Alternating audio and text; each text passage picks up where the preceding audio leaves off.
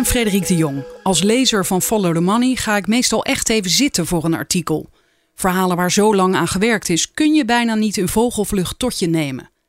Het liefste zou ik willen dat de redacteur naast me zat om uitleg te geven. En dat is nu het geval. Welkom bij FTM Audio. I know you're gonna dig this. Thomas Bolle, je artikel staat online. Waar gaat het over? Ehm, het gaat over cryptocurrencies. En deze keer ehm, gaat het vooral over één bepaalde munt, de, de Tether of Tether. En ehm, ehm, het gaat over fraude, piramidespellen en een bubbel. Daar lijkt het in ieder geval op. En ehm, ja, deze keer gaat het dus niet alleen over de kansen van, eh, van cryptocurrencies, maar juist ook over de loesje praktijken die er ja, achter de schermen plaatsvinden. En waar we ook gewoon niet zo heel zeker zijn van wat er nou allemaal gebeurt. En je ogen beginnen erbij te glinsteren als je hierover vertelt. Je bent echt iets op het spoor? Ja, het is heel erg interessant, omdat het, het is nieuwe technologie. Weinig mensen begrijpen wat er gebeurt. En het is on- ondertussen een nieuwe financiële markt geworden. Waar eh, ja, gewoon een heleboel spannende dingen gebeuren. Een heleboel mooie dingen. Maar waar ook mensen opspringen en denken... hé, hey, ik kan hier rijk worden. En daar gebeuren ook allerlei dingen... die misschien het daglicht wel niet, eh, niet zo goed kunnen verdragen. En dat is natuurlijk altijd leuk om over te schrijven. En als er maar weinig mensen zijn die hier iets van weten, hoe kom jij dan aan je verhalen? Ehm, nou, door met die, de juiste mensen te spreken en, en natuurlijk eh, eh, mezelf goed daarin te verdiepen wat er, wat er gebeurt.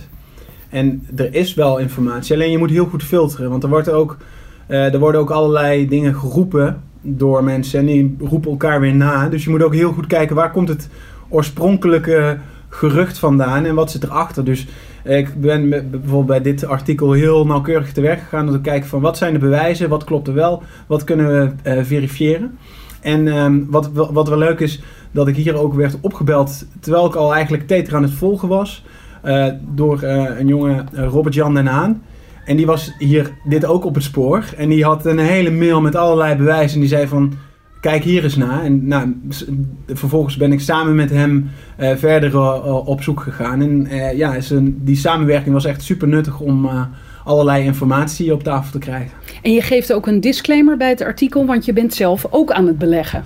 Ja, ik, heb, ehm, ik volg dus eh, Bitcoin al, al, al heel lang, eigenlijk ja, vanaf 2010. Ehm, maar ik heb zelf nooit eh, daarin belegd. Maar voor het schrijven nu van de artikelen heb ik wel op, op drie beurzen accounts geopend en ook eh, 500 euro gestort.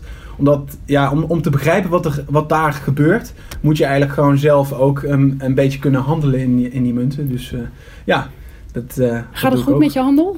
Ja, het, het, gaat mee met de markt. Kijk, ik ben niet zo heel actief aan het verkopen, maar ik hou wel in de gaten wat het allemaal kan. Dus het ging eh, van 500 naar 2000 en nu staat het weer op eh, 800.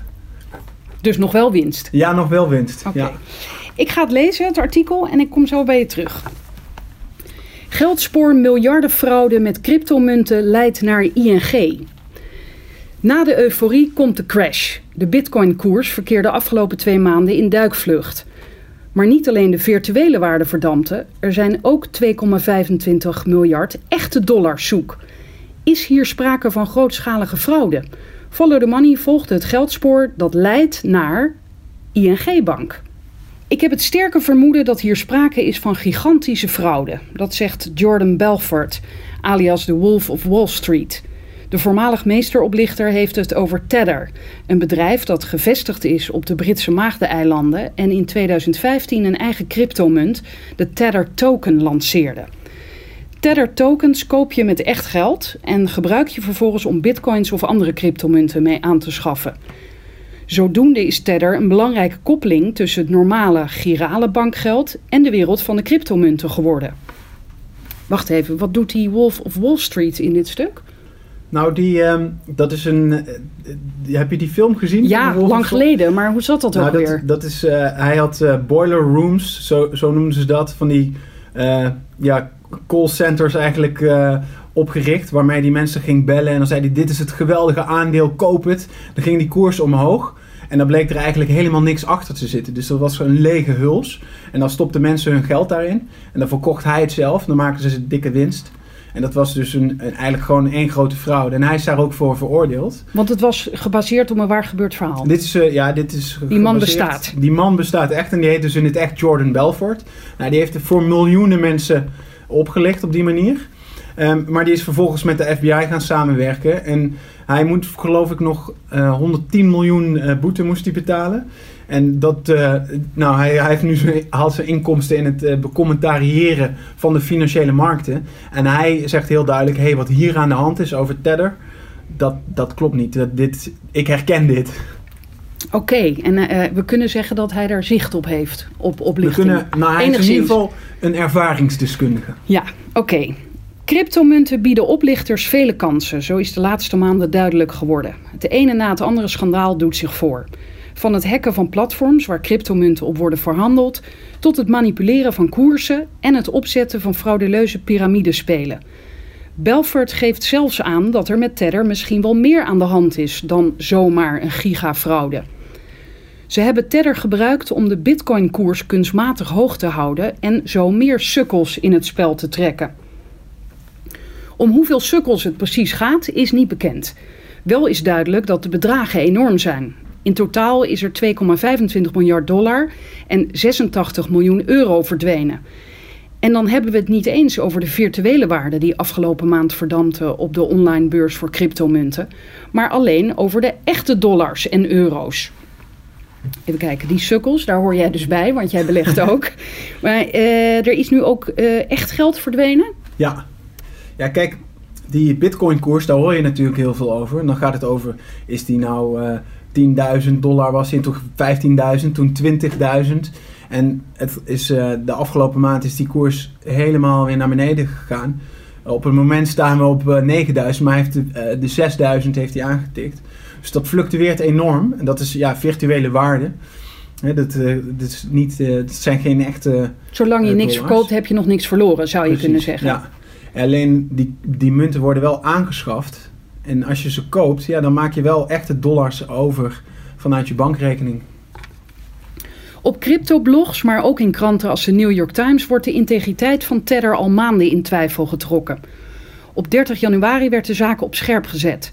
Bloomberg berichtte over een anonieme bron die zegt dat Tether op 6 december is gedagvaard door de Commodity Futures Trading Commission, CFTC. Het lijkt er dus op dat ook de Amerikaanse toezichthouder Tether van fraude verdenkt.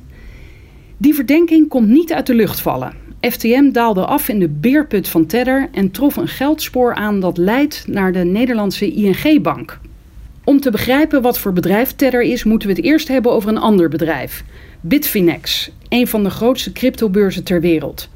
Dankzij de Paradise Papers weten we dat Bitfinex en Tether onlosmakelijk met elkaar verbonden zijn. Want de eigenaren van Bitfinex en Tether zijn dezelfde. Beide bedrijven staan daarnaast via één holdingmaatschappij geregistreerd op de Britse Maagdeneilanden. Via offshore constructies van juridisch adviseur Appleby. Die werden ook inderdaad genoemd bij die Paradise Papers, hè? Ja. Officieel is het Bitfinex hoofdkantoor gevestigd in Hongkong. Op de website van Tether wordt gerept over kantoren in Zwitserland. De adressen van deze kantoren worden evenwel niet vermeld. En tot dusver is alleen in Taiwan een fysieke locatie van het bedrijf gevonden. Wie heeft dat gevonden? Er is een journalist geweest, Medium. Uh, daar verwijs ik ook naar in het, het Medium Medium, ja? Ja, het Medium Medium. Daar is iemand langs gegaan en die heeft daar uh, inderdaad uh, een, een, een locatie aangetroffen. Een daadwerkelijk kijk, kantoor. Ik ben, ik ben dus niet naar Azië gevlogen. Dus ik heb niet al die kantoren zelf gezocht. Maar ik ben op internet gaan kijken, hey, waar zitten ze nou eigenlijk? En dan komen berichten naar, naar voren dat dus eigenlijk op, op, op al die plekken niemand is aangetroffen. Behalve daar in Taiwan. Maar dan zeg jij van het Bitfinex management team trof men ook daar niemand aan. Er werkt enkel wat operationeel personeel. Dat is weinig verrassend, want vaste locaties en kantoren zijn in de wereld van cryptocurrencies geen vereiste meer. De enige fysieke link naar de virtuele cryptohandel zijn de computerservers die verspreid staan over de hele wereld. Maar de omzetten die in de cryptohandel worden gedraaid zijn allesbehalve virtueel. Bitfinex profileert zich als het grootste en meest geavanceerde handelsplatform voor cryptocurrency. Via het online handelsplatform van het bedrijf wisselt iedere dag voor meer dan anderhalf miljard dollar aan cryptomunten van hand. Anderhalf miljard. Hm. Ook met de marginale transactiefees die Bitfinex rekent, resulteert dat al gauw in enkele miljoenen per dag aan commissie voor het platform. Oh, want kennelijk zijn ze wel goedkoop. Ja, ja die, de, de commissies in, ehm, in die handel in, in cryptocurrencies die zijn veel lager dan bijvoorbeeld in aandelenhandel. Oké. Op basis van omzet behoort het bedrijf dan ook al jaren tot de top 3 van de grootste cryptobeurzen. Het managementteam van zowel Bitfinex als Tether wordt gevormd door drie opmerkelijke heren. Ze hadden niet misstaan in het team van snelle jongens waarmee Jordan Belfort ooit nietsvermoedende spaarders een zakcentje lichter maakte.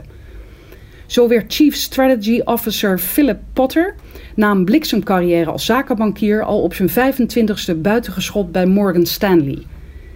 De reden, hij had in de New York Times een iets te openhartig inkijkje gegeven in de bankierswereld van eind jaren 90. Hij pochte over zijn dure kleding en de 300 dollar die hij ieder weekend kapot sloeg aan drank en fooien. Met het gedrag zelf had Morgan Stanley overigens weinig problemen. Je moet er alleen wel je mond over houden.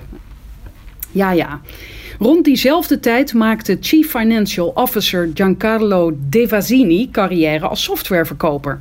Hij maakte vroeg kennis met de mogelijkheden voor piraterij in de digitale wereld, maar werd uiteindelijk gepakt voor het doorverkopen van vervalste Microsoft software. Devasini schikte met de autoriteiten en hielp mee met de opsporing van medevervalsers. Oh, dus ook hij ging helpen om op die manier een boete te, Ja, dus, af dus te lossen? er zijn enige parallellen met, eh, met meneer eh, Jordan Belfort. Even kijken hoor, ik klik nu even op die link die erbij zit. En dan kom ik bij Italiaans. eh, Italiaans Ja, een- persbericht. Ja, meneer Devasini was een Italiaanse... is een Italiaan. Oké, En die, die- dat software eh, gebeuren, die, die vervalste Microsoft software, dat was in Milaan. Oké, dus we hebben nu inderdaad ehm Philip Potter is de eerste, Giancarlo Devasini. En dan de meest opvallende naam binnen het Bitfinex management is die van de CEO, Jan Ludovicus van der Velde. Een Nederlander. Van der Velde verhuisde volgens zijn LinkedIn-profiel al in de jaren 80 naar Taiwan. Hij zou CEO zijn geweest van PAG Asia, een Chinees investeringsfonds dat miljarden aan private equity beheert voor vermogenden.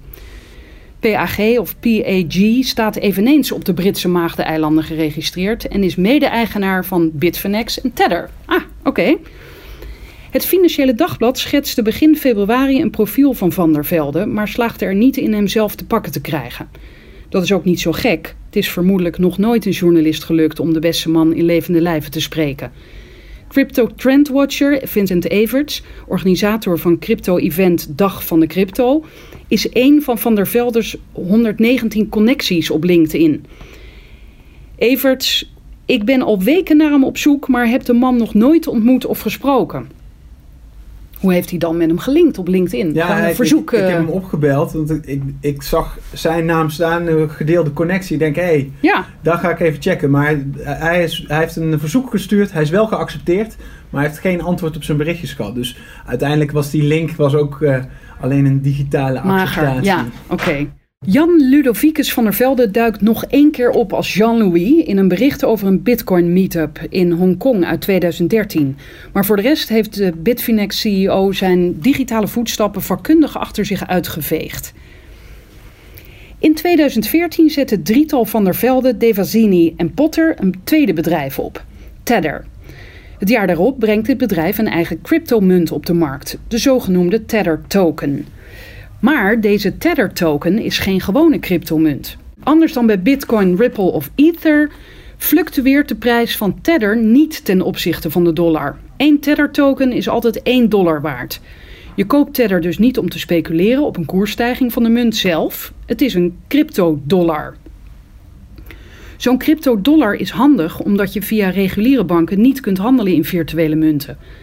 De meeste cryptotransacties lopen daarom via speciale beursplatformen als Bitfinex. Op die beurzen kun je echter weer geen bankrekening openen. Dat maakt het omwisselen van echte dollars of euro's voor virtuele munten en andersom een lastige klus. Ja, laatst ging ik ook even googlen. Ik dacht van, eh, loop ik achter, mis ik iets en eh, waar koop ik zo'n bitcoin? Maar dat is inderdaad ook weer niet, ja, het is makkelijk, maar het kan niet via je bank zomaar. Nee, nee de, de, banken die ehm, faciliteren dan niet eh, dat, je, dat je bij hen eh, cryptocurrencies kunt aanhouden. Dus daar zijn eigenlijk slimme ondernemers zijn daar ingedoken. Die hebben een beurs opgezet. En dan kan je cryptocurrencies handelen. Alleen om, dat, om dan die link met het normale geld, met euro's of dollars te maken, hebben ze, ehm, hebben ze een nieuwe munt eigenlijk opgezet hier, de, de Te- Tether. En ehm, dat, dat maakt het gewoon makkelijk dat je eigenlijk daar ook een, een soort van dollar kan aanhouden. eh, zonder dat je meteen moet gaan terugstorten naar je bankrekening en eh, daar blijft pendelen tussen die twee. Het is een, een tussenstap die nodig is. Ja, precies. En bij veel van die beursplatformen hebben ze eh, geen eigen, eigen bankrekening. Maar is Tether als tussenstap er eigenlijk ingekomen. Dus Tether is 1 dollar waard, maar dan in de vorm van een cryptomunt. En dan heb je dus een account met Tethers. En dan weet je van, eh, da- daar kan ik gewoon op handelen op mijn eh, beursaccount. Maar die kan ik altijd omwisselen voor echte dollars. Dus dan zeg ik tegen het bedrijf Tether of tegen mijn eh, beursplatform Bitfinex: Ik wil nu. Mijn gewone geld weer ik wil terug. mijn gewone geld terug. Dan nemen zij die tethers in. En dan krijg je op je bankrekening, bij je, bij je reguliere bank, krijg je weer euro's of dollars overgemaakt. De Tether biedt uitkomst. Je maakt dollars over naar de bankrekening van je cryptobeurs, bijvoorbeeld Bitfinex. En die crediteert je account met precies evenveel Tethers. Vervolgens kun je met die Tethers weer andere cryptomunten aanschaffen. De Tether maakt het ook mogelijk voor speculanten om even uit te stappen door bijvoorbeeld bitcoins in te ruilen voor Tether tokens. Zo hoeven ze niet telkens hun geld terug te boeken naar een reguliere bankrekening. Inmiddels worden de Tether tokens niet alleen op Bitfinex, maar ook op bijna alle andere cryptobeurzen als surrogaatdollars gebruikt. Sinds 2016 zijn er daarnaast ook surrogaat euro's. Er staan momenteel 2,25 miljard Tether dollars en 86 miljoen Tether euro's uit, allemaal centraal gecreëerd door het gelijknamige bedrijf. De geloofwaardigheid van het hele systeem valt of staat bij de dekking van de cryptodollar met de echte dollars op een bankrekening. Dat is immers de reden dat één Tether token ook 1 dollar waard is. Een Tether dollar op je beursaccount is eigenlijk een vordering op een normale dollar op de rekening van Tether slash Bitfinex. Tether tokens kun je niet minen. Ja, dat leg je dan even hier uit met een eh, plusje in de tekst. Ja. Ja, dat is hoe de meeste eh, cryptomunten, dus bijvoorbeeld Bitcoin, die kan je minen. En dat betekent eh, dat er computerservers draaien en die lossen moeilijke wiskundesommen op. En op basis daarvan, wie dat als eerste oplost, kan je eh, nieuwe bitcoins verdienen. Wiens computer dat als eerste Ja, oplost. ja, ja. En daar kun je je eigen computer toe aanzetten. Om ja, die je rekening- kan jezelf aansluiten te op dat, op dat netwerk. Dat is eigenlijk het, het netwerk waarop de administratie van die munten eh, wordt bijgehouden. En als je daaraan bijdraagt, door jouw computer beschikbaar te stellen, word je daar beloond met nieuwe munten. Is Oké, dus allemaal- niet alleen maar een spelletje. Nee, dat is niet zomaar een spelletje. Dat is echt ingeprogrammeerd in het, in het Jij systeem. moet nu een beetje lachen. Ja, dit is, dit, is, eh, eh, dit is eigenlijk heel ingewikkeld. Maar dat is wel de kern van waarom Bitcoin ooit zo is bedacht. Dat je dus een decentraal netwerk hebt waar iedereen eh, een kopie van de administratie op zijn computer heeft. En om te zorgen dat mensen mee willen doen, verdien je daarmee eh, nieuwe bitcoins. Ja, ja. En bij Tether is dat dus niet zo. Tether wordt gewoon door het bedrijf zelf, die maken nieuwe eh Tethers bij. Of die halen weer Tethers van de markt af. En dat doen ze als er geld op de rekening wordt gestort. Tenminste, dat is de belofte. Er is ook geen gelimiteerd aantal munten. Nee, want je zegt ook zelf net, ze kunnen ze bijmaken. Ja. Er is officieel maar één manier waarop nieuwe Tether tokens het levenslicht zien. Door het storten van dollars en euro's op de bankrekening van Tether. Als dit niet zou gebeuren, kan Tether de beloofde 100% dekking van de munten immers niet waarmaken. Nu is de grote vraag: staat er op de rekening van Tether wel genoeg geld? Of zit er, net zoals bij onze reguliere bank het geval is, niet genoeg geld in de pinautomaat om alle vorderingen van klanten in te lossen? Met andere woorden, zou Tether een virtuele bankrun kunnen overleven? Ja. Dat is een interessante vraag. Ja, want dat is, dat is eigenlijk wel het, grappige hieraan. Of grappige, dat is de parallel met de reguliere bankwereld. Ehm, het geld dat wij op onze bankrekening hebben staan, waarvan veel mensen denken dat dat een soort van in de kluis van de bank ligt, ah, dat wordt ook weer ehm, gebruikt Uitgeleend. door die bank. Wordt En- weer uitgeleend, want dat is eigenlijk een, een lening aan de bank. En de bank gebruikt dat als haar eigen financiering en gaat vervolgens weer wat met dat geld doen. En bij een reguliere bank ligt het dus niet in de kluis. Dus als iedereen tegelijk naar de pinautomaat zou lopen, ehm, dan hebben we een probleem. Zoals toen in Griekenland. Ja, bijvoorbeeld. bijvoorbeeld. Ehm, maar het, het- bij banken mag dat, omdat ze daar een vergunning voor hebben. Alleen Tether die zegt van wij houden alle dollars echt aan op een rekening. Dus zij beloven zelf dat ze het allemaal bewaren. En daar zit ook, eh, waar, ja, waar het verhaal over gaat, daar zit de crux van staat het geld wel echt op die rekening.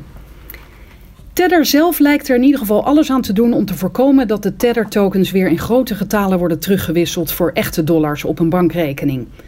Bitfinex en Tether vereisen gebruikersverificatie alvorens je je geld kunt opnemen, maar lijken geen haast te hebben om dat proces enigszins efficiënt in te richten.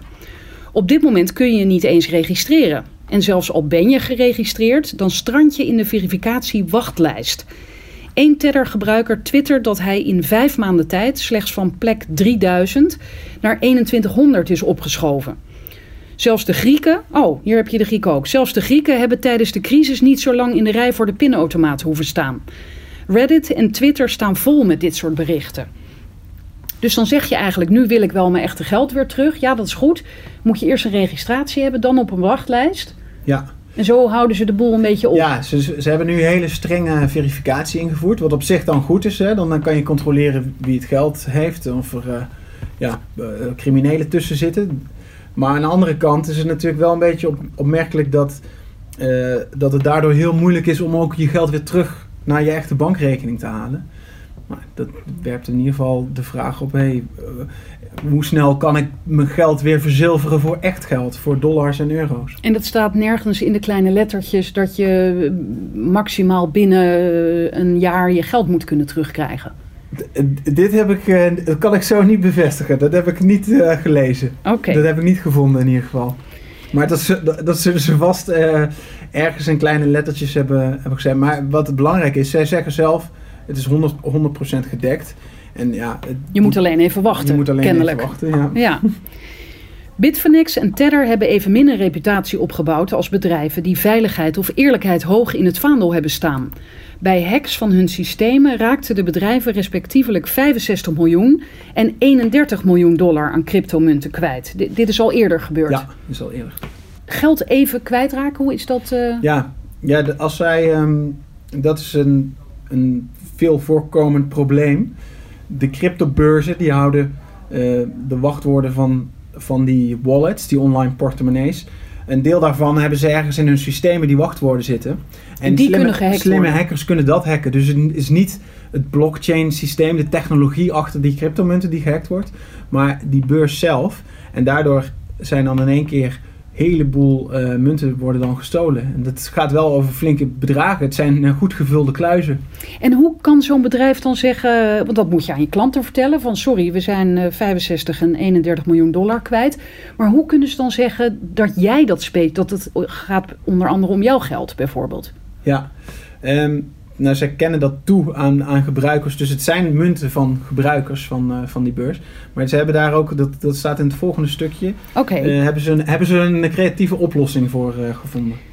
Na de overval bij Bitfinex compenseerde het bedrijf gedupeerde klanten wel, maar dat gebeurde op een bedenkelijke manier. Bitfinex gaf de slachtoffers geen vergoeding in de vorm van euro's, dollars of hun gestolen cryptomunten, maar zette een zelfgemaakte geldpers aan. Ze creëerden een eigen cryptomunt, de BFX-munt, een verhandelbare munt inwisselbaar voor een aandeel in Bitfinex. Een soort gedwongen investering dus. Daar Ja. ben je dan ook mooi klaar mee. Ja, dat is het eh, ehm, eh, met die cryptomunten. Je kunt dus ook weer een eigen munt starten. En dat ge- gebeurt volop.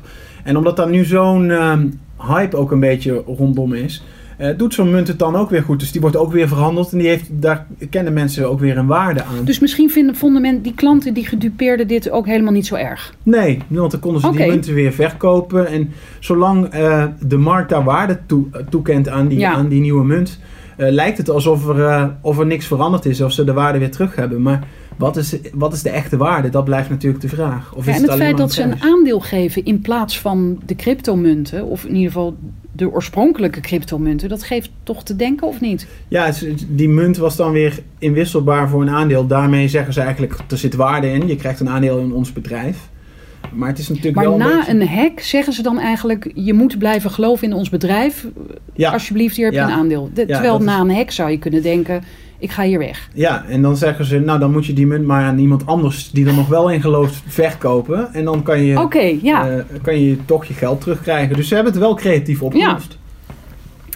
In de crypto community wordt daarom al enige tijd geroepen dat Bitfinex en Tether de zaak bedonderen. Nu de bedrijven ook nog eens worden gedagvaard door de CFTC, krijgen die beschuldigingen een steeds serieuzer karakter. En nog even die commissie, dat is een soort Amerikaanse, dus niet de AFM. Het is een toezichthouder. Wel een dus op- toezichthouder, op, de, ja. op de derivatenhandel. En die hebben nu gezegd, hey Tether, we willen meer informatie over wat er bij jullie gebeurt.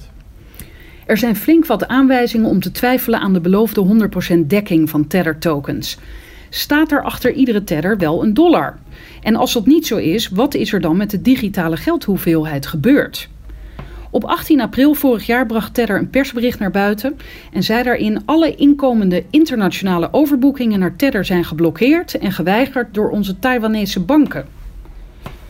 Het nieuws kwam nadat de Amerikaanse bank Wells Fargo overboekingen naar hun rekeningen had geblokkeerd. Voor Tether was het een klap in het gezicht. Zonder bankrekening wordt het heel moeilijk volhouden dat de Tether-tokens volledig gedekt worden met dollarreserves. Bitfinex en Tether daagden Wells Fargo daarom voor het gerecht, maar trokken hun zaak later weer in zonder nadere toelichting.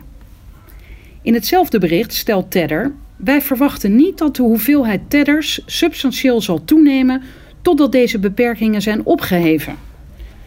Logisch, waar stal je immers de nieuwe dollars als je nog geen nieuwe bankrekening hebt? Ja, logisch, inderdaad. Maar op de uitspraak bleek het nodig af te dingen, want juist vanaf het moment dat Tether geen bankrekening meer had, kwamen er gigantisch veel Tether-tokens bij. Waren er in april 2017 nog slechts 60 miljoen Tether-dollars in omloop, nu zijn dat er 2,25 miljard. Alleen al in januari kwamen er meer dan 800 miljoen, daar heb jij een uitroepteken achter gezet, nieuwe Tethers bij. Er staat hier ook een mooie grafiek onder, waar dat eventjes eh, wordt getoond. Ja. ja, dit is een heel opvallend iets. Ze, ze hadden dus geen officiële bankrekening meer. Maar de belofte, er is 100% dekking van onze munt, die staat nog steeds uit. Ja, Ehm, en juist op dat moment ehm, kwamen er veel munten bij. En dat ging ook gepaard met een, die enorme koersstijging van, eh, van de bitcoin. Ehm, en Hmm. dat is opmerkelijk, want als, je, als je geen bankrekening hebt en je geeft wel toch die nieuwe munten uit, waar komt dat geld dan te staan? Nou, dat, hier, hier ontstaan allerlei vraagtekens.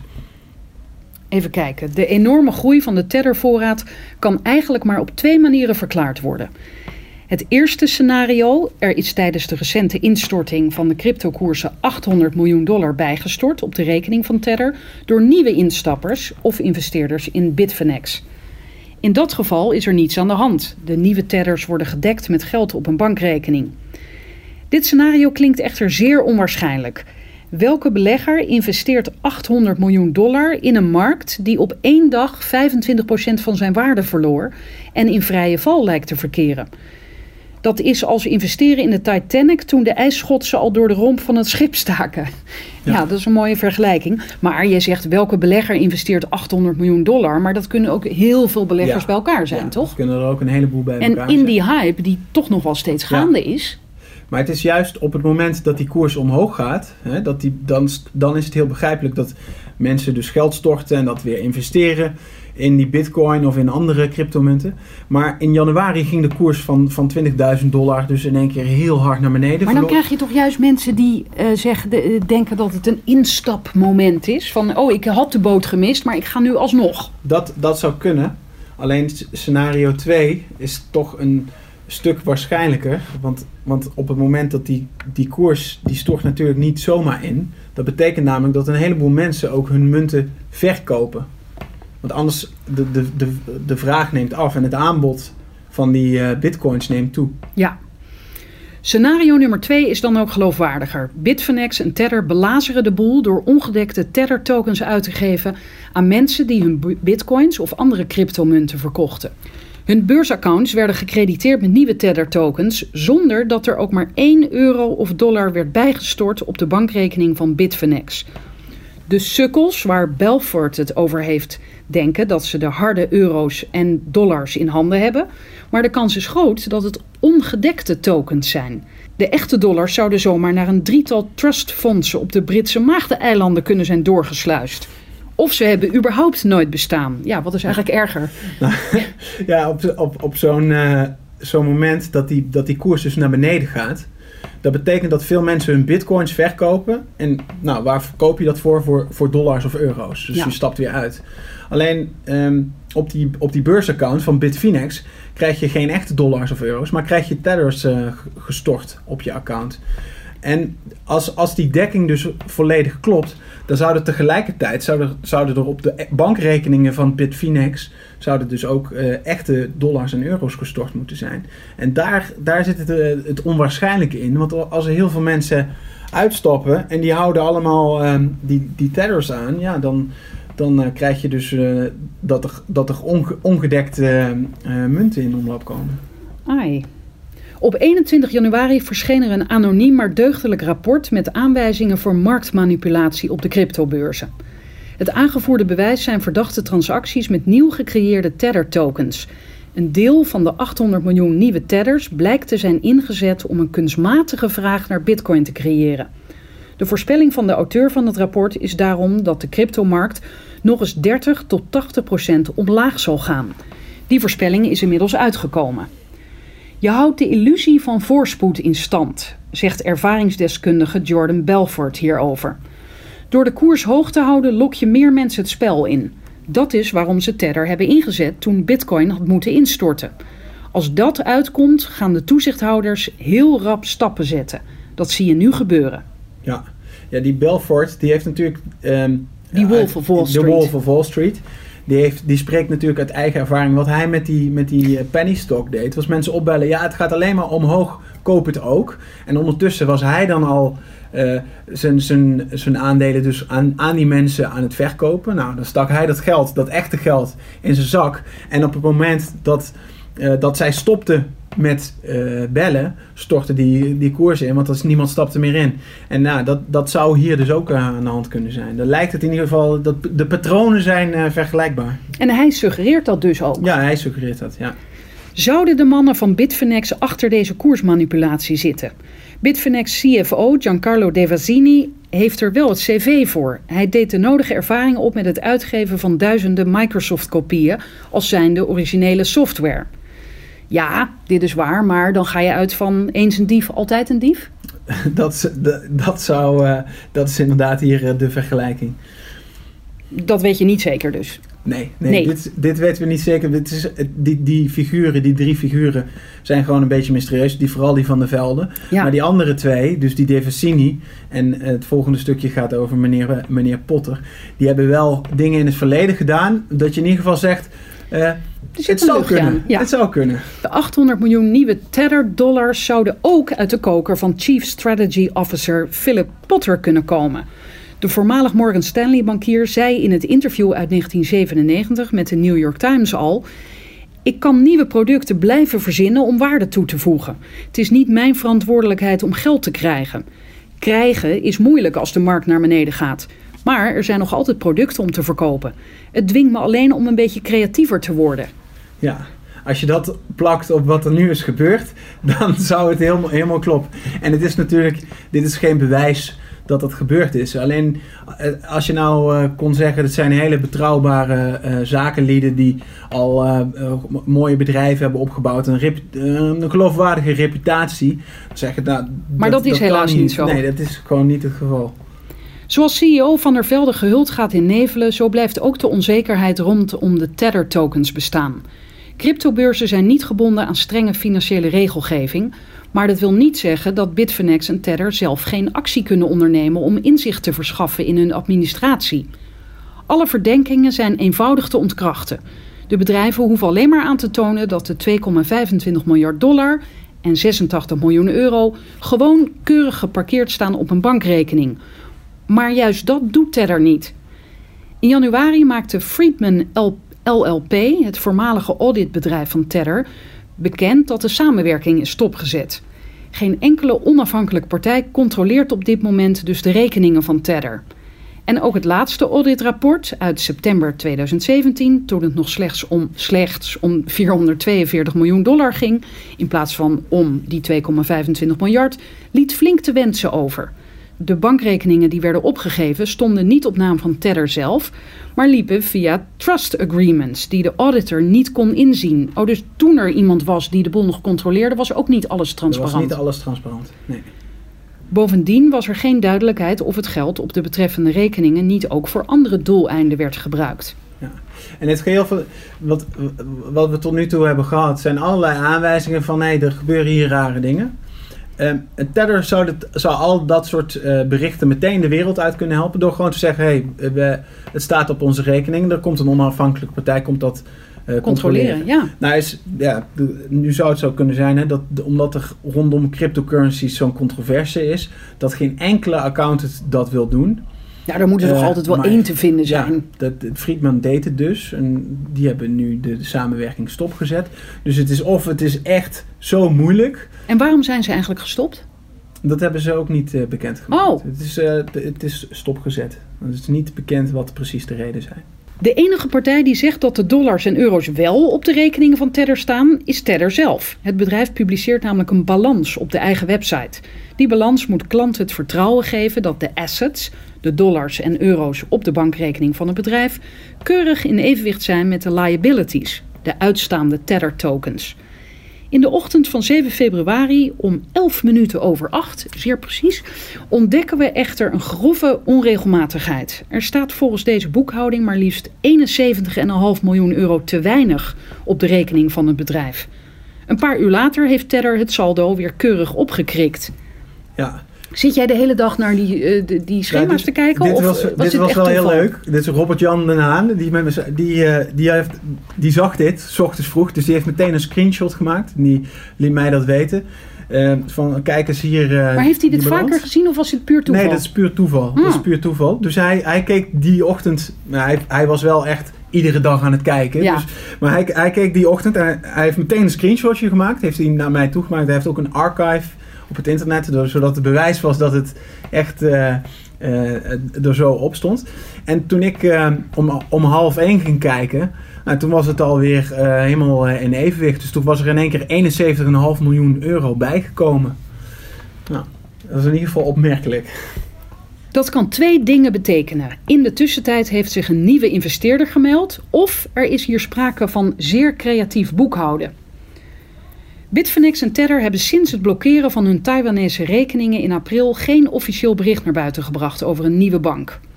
Het leek er even op dat de bedrijven waren uitgeweken naar Polen, maar de betreffende Poolse bank kon aan een journalist van Bloomberg niet bevestigen dat Bitfinex daar een rekening heeft geopend. Twee weken geleden plaatste iemand een bericht op het discussieplatform Reddit. Bitfinex zou naar een nieuwe bank in Nederland zijn overgestapt. En inderdaad, door een account te openen bij Bitfinex en te vragen naar welke bankrekening geld kan worden overgeboekt, werd duidelijk dat Bitfinex inderdaad is overgestapt naar de ING. Ook woordvoerder Harold Reusken van ING bevestigt dat Bitfinex en Tether de partijen zijn achter een rekening bij Nederlands grootste bank. Of de 2,25 miljard dollar en 86 miljoen euro reserves ook zijn ondergebracht op deze rekening, kan ING evenwel niet zeggen. De bank wil niet ingaan op de specifieke klantcase vanwege de wet op privacy. Ja, dat is ook wel logisch, toch? Ja, op zich is dat logisch. Maar wel jammer. Ja, maar ik was wel heel blij dat ze wel konden bevestigen dat die partijen erachter zitten. Waardoor het duidelijk was, ja, ze hebben daar een rekening. Ja. Wel wijdt ING uit over algemeen beleid ten aanzien van cryptocurrencies. Klanten kunnen geen bitcoin bij ING kopen of verkopen, maar we weigeren geen klanten die op een exchange, bijvoorbeeld via Ideal, cryptotransacties doen. Ook schrijft de ING, als er aanwijzingen zijn dat een klant zich mogelijk schuldig maakt aan witwassen, fraude of om een andere reden niet integer handelt, dan kan ING de rekening van een klant blokkeren en eventueel de bankrelatie beëindigen. De integriteitsrisico's die spelen bij cryptocurrencies maken dat ING hier uitgebreider cliëntenonderzoek doet en vragen stelt aan klanten. De algemene woorden van de ING-woordvoerder steken schril af tegen het harde oordeel dat hun eigen crypto-expert Teunis Brozens over Tether velt.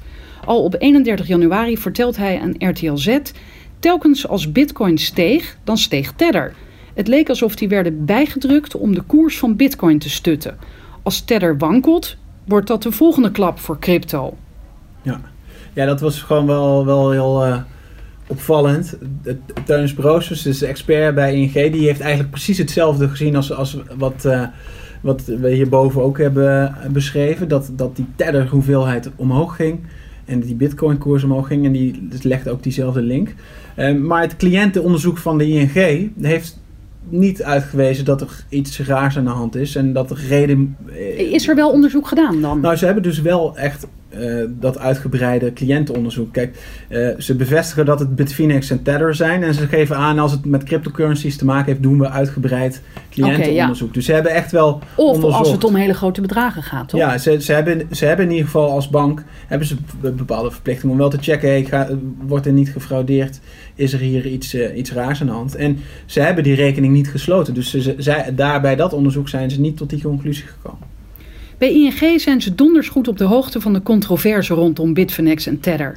Brozens zegt hierover tegen Follow the Money...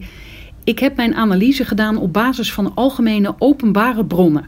Bij het ING Economisch Bureau maken we geen gebruik van klantgegevens om onze analyses te verrijken. Daar zitten Chinese walls tussen. Mijn schrijfsels zijn daarentegen openbaar, dus voor het cliëntenonderzoek aan de andere kant van de muur kunnen ze die wel gebruiken. Toch heeft nog de analyse van Brozens, nog de dagvaarding door de Amerikaanse autoriteiten, nog het eigen uitgebreide cliëntenonderzoek ertoe geleid dat de klantrelatie tussen ING en Tether is beëindigd. Wat zegt de autoriteit Financiële Markten, AFM, de financiële waakhond van Nederland, hierover? De AFM is bekend met de cryptobedrijven Bitfinex en Tether, maar houdt geen toezicht op hun activiteiten. De AFM is ook op de hoogte van de dagvaarding van deze bedrijven door hun Amerikaanse collega's, maar geeft aan de precieze inhoud niet te kennen. AFM-woordvoerder Nienke Torensma schrijft: In algemene zin geldt dat wij geen uitspraken doen over contacten tussen toezichthouders onderling. Wij zijn daarbij gebonden aan geheimhouding. De AFM heeft geen contact gehad met ING over de Nederlandse bankrekening van Bitfinex en Tether. Sterker nog, de toezichthouder wist voor ons telefoongesprek niet eens van het bestaan van deze rekening. Oh, dat was ook een mooi moment. Ja, ja ze wisten dat niet. En dus, of is dat niet heel raar? Nou, ik vind het wel raar, omdat um, het gaat hier om, om echt enorme bedragen. En er is nog geen goed juridisch kader dat zegt, uh, we hebben hier uh, te maken met financiële transacties. Maar dat hebben we natuurlijk wel. Het gaat, gaat gewoon om geld dat uh, op en neer wordt gesluist en dat via rekeningen loopt. En in de normale financiële wereld hebben we daar gewoon een, een, een, een wet die daar voor is ingericht. Hebben we toezichthouders die daarop toezien. En hier is het eigenlijk gewoon iets nieuws. En de wetgeving loopt achter. En die toezichthouder die zegt, ja, wij doen, wij maar nu is het op zich dus terecht dat zij zeggen we kunnen niks doen, want dat, dat zegt de wet ook niet. Ja. Dus is het eerder raar dat er nog geen wet is? Het is eerder raar dat er nog geen wet is. Alleen iedereen wacht wel een beetje zo af. De toezichthouder zegt ja, het is niet van ons. En uh, we wachten tot er een wet is. En in de tussentijd uh, ja, kijken, we, kijken we of kijken we eigenlijk gewoon de andere kant uit. Hier zegt de AFM in jouw artikel: dienstverlening rondom cryptocurrencies, zoals het exploiteren van een crypto-exchange of het uitbrengen van een cryptocurrency, valt niet onder de rijkwijde van het toezicht van de AFM. Als er sprake is van oplichting of andere criminele activiteiten, dan is dat een zaak voor het Openbaar Ministerie. Als we de AFM in algemene zin vragen wat de Nederlandse bank moet doen als er een vermoeden is van fraude door een klant of rekeninghouder, worden we doorverwezen. Dat is een vraag die het beste kan worden beantwoord door de bank zelf en door de Nederlandse bank. Of Tether zich nu wel of niet aan de belofte van 100% dekking houdt, het cryptobedrijf bankiert rustig verder in Nederland.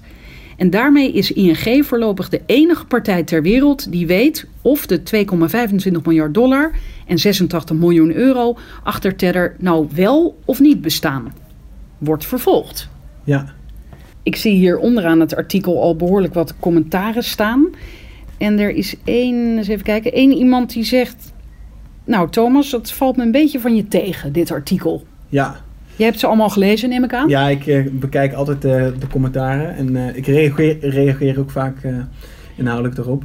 Ehm, eh, wat je hier, hier ziet is, dit is een vrij kritisch artikel ehm, naar Tether, naar een cryptomunt. En wat ik merk is dat in, de, in de wereld van de cryptomunten, je bent of eh, fan van cryptomunten of je, bent, eh, je denkt dat het een bubbel is. En dat zie je ook wel een, een beetje terug in de commentaren. Dus er zijn, als ik een eh, artikel schrijf wat positief is over cryptocurrencies en gaat over de belofte, eh, de toekomst van ons geld, dan zijn er eh, een paar mensen die zeggen, nou wat een flauwekul, we hebben toch gewoon de euro en het is één grote bubbel. En nu is dit artikel is juist kritisch van, hé, hey, wat gebeurt er hier in die cryptowereld? wereld? Wordt er hier fraude gepleegd? Er zijn ook veel mensen die, die zeggen, nou, hier, hier moet je eh, niet aankomen. Dit is, eh, dit is de toekomst van ons geld. Dus ik, ik vind dat, eh, dat, dat, je dat, dat die twee stromingen wel heel erg naar voren komen. En heb jij nog getwijfeld of je voldoende aanwijzingen had voor dit verhaal om het op deze manier te brengen? Nou, ehm, er zijn heel veel aanwijzingen dat hier iets raars gebeurt. En het staat vast dat dit bedrijf bij ING bankeert. Het staat ook vast dat de toezichthouder niet toeziet op deze nieuwe financiële markt, omdat er nog niet in de wet is verankerd dat dit een nieuwe financiële markt is. Dus er zitten allerlei aspecten aan die dit heel interessant maken. En of, het, of die dollars nu echt of niet, wel of niet bestaan, dat kan ik niet verifiëren. En er is geen accountant die die rekening in, in ziet. Eh, maar er is hier wel gewoon echt wel sprake van een heel schimmig gebiedje. En het heeft er alles van weg dat, dat hier eh, eh, fraude wordt gepleegd. Maar dat er gewoon niet genoeg eh, juridisch eh, eh, grondslag is om hier tegen op te treden. En de partijen die daar normaal over gaan, over dit soort Die financiële wijzen zaken, allemaal naar elkaar ja, die, die eigenlijk. kijken allemaal en die wijzen naar elkaar. En die eh, zeggen van ja, wij zijn in ieder geval niet de partij die nu iets moet doen. En dat, dat maakt het tot een heel interessant eh, spel wat hier gaan is. En En het, zie je het ook als iets onvermijdelijks, omdat het zo nieuw is en omdat er relatief weinig mensen zijn die er echt iets van weten? ja, ja dat, dat maakt het... Kijk, er, er zit heel veel inno- innovatieve eh, kracht in deze wereld. Je kan- Je kan hier hele mooie dingen mee doen. Alleen als iets nieuw is en er zijn veel mogelijkheden, dan zijn er ook eh, eh, mensen die daar opspringen en die denken: hé, hey, ik kan hier eh, rijk worden en het maakt mij niet zoveel uit als dat ten koste van anderen gaat. En ik denk dat daarom ook dat het heel belangrijk is dat juist die wetgever in samenwerking met toezichthouders gaat kijken van wat is er nodig om dit in goede banen te leiden. Ja, maar is dat het- überhaupt mogelijk? Want als die, die, die mannen zijn eh, onbereikbaar, eh, wat zou je kunnen doen Ja. als wetgever? Nou, a- als het om normale financiële eh transacties gaat, eh, is er dus zwaar toezicht. En, en als er iets verdachts is, dan moet ING dat melden. En dan gaat die toezichthouder daar ook eh, ingrijpen. En nu kunnen ze eigenlijk eh, dat soort dingen wel doen. Dus als je daar goede wetgeving voor hebt, of je zegt gewoon die bitcoin eh, en, en, en crypto transacties gaan wij behandelen, ook als, als, eh, zoals we dat met normaal geld doen. Eh, dan kan je daar wel op toezien. Maar dat zou dus zou dat kunnen om de- nu te zeggen vanaf vandaag staat er in de wet Ja, dat jullie eh, transparant moeten zijn, dus kom maar op met die cijfers. ja, kijk, je moet hier gewoon snel handelen. Als innovatie en technologie zo snel gaan, ja, dan moet de wetgever moet dan niet drie jaar erover doen voordat er een nieuwe wet is gemaakt. Want dan blijf je echt eh, overal achteraan hollen en dan kan je fraude niet tegenhouden. En eh, heb jij nu het idee dat jij er niet achteraan holt, maar behoorlijk grip op het verhaal hebt? Nou, er gebeurt echt superveel en iedere dag is er weer wat nieuws. Ik zit er bovenop, maar ik zou, ik zou echt niet eh, durven zeggen van ik weet er nu alles van en ik heb het, de onderste steen boven. Dus we gaan gewoon door met dit onderzoek en blijven het nauw volgen. Maar het is, het is niet mogelijk om, om, om daar alle, alles altijd eh, van te weten. Nee, dat, eh, dat geloof ik niet. Dankjewel. Graag gedaan. Tot zover FTM Audio. Ga voor meer geschreven verhalen naar ftm.nl. Ik meld me snel weer met een audioartikel. Dag!